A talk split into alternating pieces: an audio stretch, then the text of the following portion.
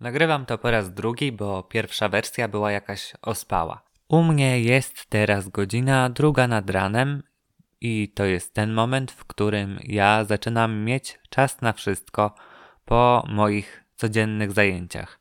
To jest ta chwila, kiedy w końcu mam czas na to, żeby zająć się roślinami, żeby podlać, żeby sprawdzić, czy gdzieś pod liściem nie czai się ukryty robal, albo czy nie muszę sprostać innemu problemowi, który stworzyłem sobie sam. Na przykład przelałem, przesuszyłem, no wiecie, takie zwykłe dramaty.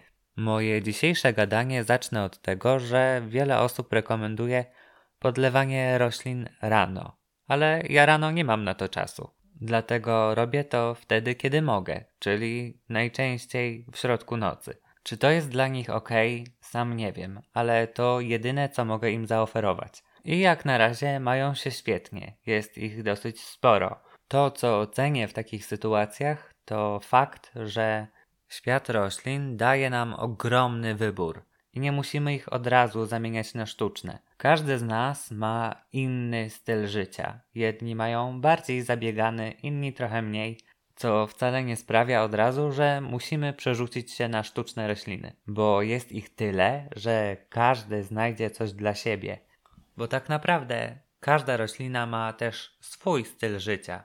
I cała ta zabawa polega na tym, żeby dopasować swój styl życia do stylu życia rośliny.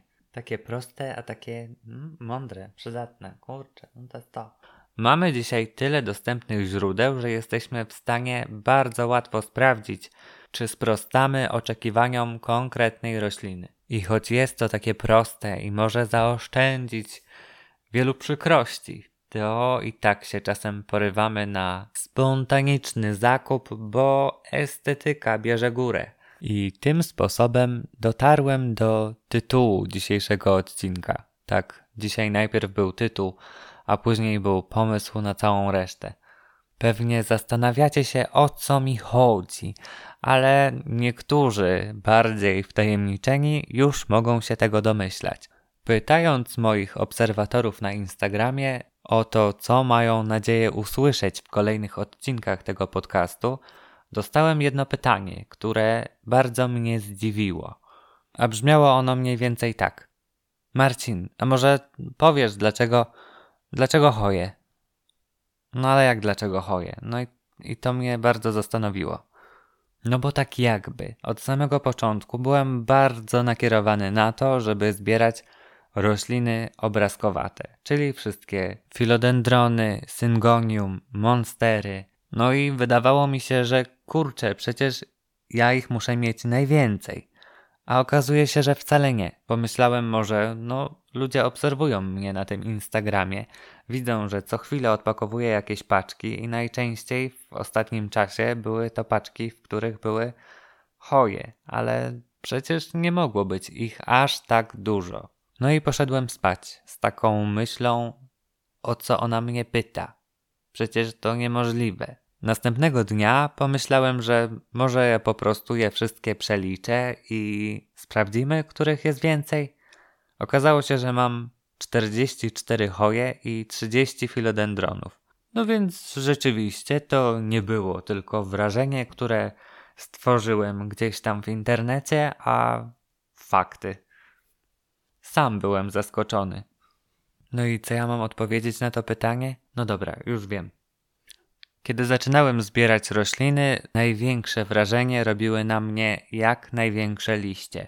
Duży liść to było coś. To było od początku takie marzenie. Był ładny parapet i na tym ładnym parapecie miał stać Philodendron gloriosum, Philodendron sodiroy i Philodendron pastazanum. Bo tak mi się podobało, bo takie były super zdjęcia w internecie i ja chciałem je wszystkie mieć. Ale przyszedł taki dziwny moment, w którym trafiłem na Hoję multiflorę. Bo była dziwna, bo Hoja multiflora zdecydowanie wyglądem odbiega od typowej hoi, którą kojarzą wszyscy. Od typowego pnącza, które ma błyszczące liście z lekkimi białymi plamkami i lekko różowawe kwiaty, które pachną super. Swoją drogą w tym miejscu taka mała dygresja, że pierwszy raz miałem okazję powąchać zwykłą choję na korytarzu mojej uczelni, kiedy zamaskowany chodziłem po mieście w trakcie pandemii, bo zbierałem podpisy na studia ze wszystkich bibliotek, tak żebym mógł podejść do egzaminu. No ale wracając. Hoja multiflora wygląda jak krzak. Nie jak taka typowa hoja, jak pnącze, które znają wszyscy. I to było dla mnie coś wyjątkowego. Chciałem ją mieć. Dopiero później, kiedy przyjechała do mnie sadzonka i miała już kwiat, okazało się, że potwornie śmierdzi. Zachwyt minął, chociaż kwiaty wyglądały jak spadające gwiazdy. No, niektórzy mówią, że jak smocze głowy. No ale kiedy już zakwitła, to było fajne uczucie, ponieważ no bo jest super, jak dbamy o rośliny i staramy się, żeby pod naszą opieką trwały w zdrowiu.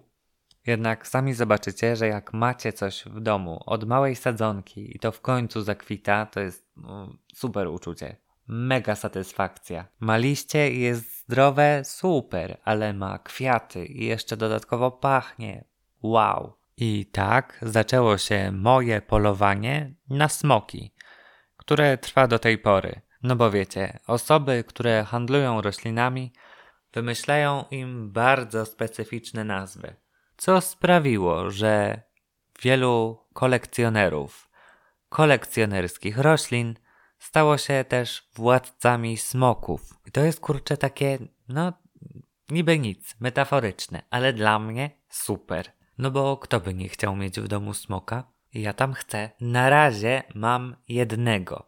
Złotego smoka wśród filodendronów. Ale chciałbym mieć jeszcze cztery. Otóż okazuje się, że wśród hoi są różowe, czerwone, białe i czarne smoki. Ale gdzie to bydle potem trzymać? Chyba w piwnicy. A oczywiście to, o czym teraz mówię, to spolszczone nazwy niektórych hoi. Ludzie wymyślają je po to, żeby lepiej się sprzedawały. Bardzo często jedna roślina ma kilka nazw i później trudno jest odróżnić, która roślina jest która. To samo dzieje się z filodendronami, gdzie mamy całą rodzinę królewską. Różową księżniczkę, srebrną królową, białą księżniczkę, białego rycerza, pomarańczowego księcia, króla pik, którzy choć mają królewskie pochodzenie, to wcale nie są aż tak bardzo wymagający. I smoki, i rodzina królewska lubią siedzieć na parapecie, popijać wodę, wcale nie herbatę albo szery. Można nawet o nich czasem zapomnieć, choć nie wypada. A teraz sobie myślę, że tak królowi czy tam królowej nawozu dawać to też głupio, nie? No, może to jest dobra rada, czego nie robić.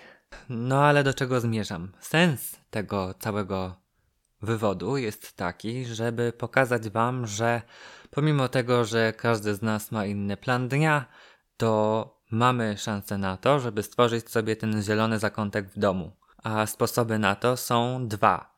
Jeden jest taki, że zaczniemy kupować to, co nam się podoba, mimo tego, że yy, się obawiamy, nie znamy się na tym, ale chcemy mieć tak, bo tak, i wybierzemy takie rośliny, o których nie wiemy nic, ale będziemy się starać robić tak, żeby było im dobrze w naszym towarzystwie, albo będziemy szukać takich, które swoim sposobem bycia będą do nas pasować i wybaczą nam wszystkie zaniedbania. Więc jeżeli podobają Ci się rośliny, ale jeszcze żadnej nie masz, albo chcesz mieć ich więcej, to na pewno znajdziesz takie, które będą do ciebie pasować i z którymi sobie poradzisz.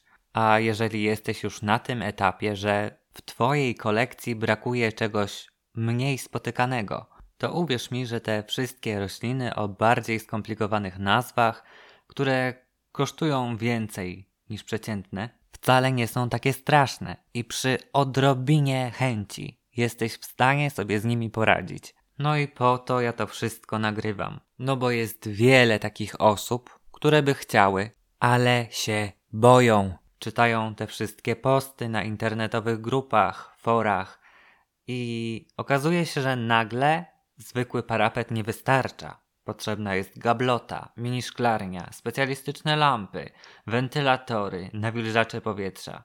Czy ten pies musi zawsze szczekać, jak ja coś mówię? A to wcale nie jest takie skomplikowane.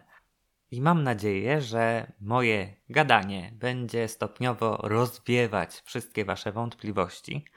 Czegoś się tu razem nauczymy, może zaproponujecie sami jakieś tematy, o których chcielibyście tutaj posłuchać. Choć mój plan na ten podcast wydaje się być coraz bardziej klarowny. W tym miejscu się z Wami żegnam. To kolejne 10 minut za nami. A wiem, że dla niektórych to mało, ale nie wszystko naraz. Muszę Was trochę najpierw zainspirować. Pozdrawiam wszystkich, którzy słuchają na Spotify albo na YouTube.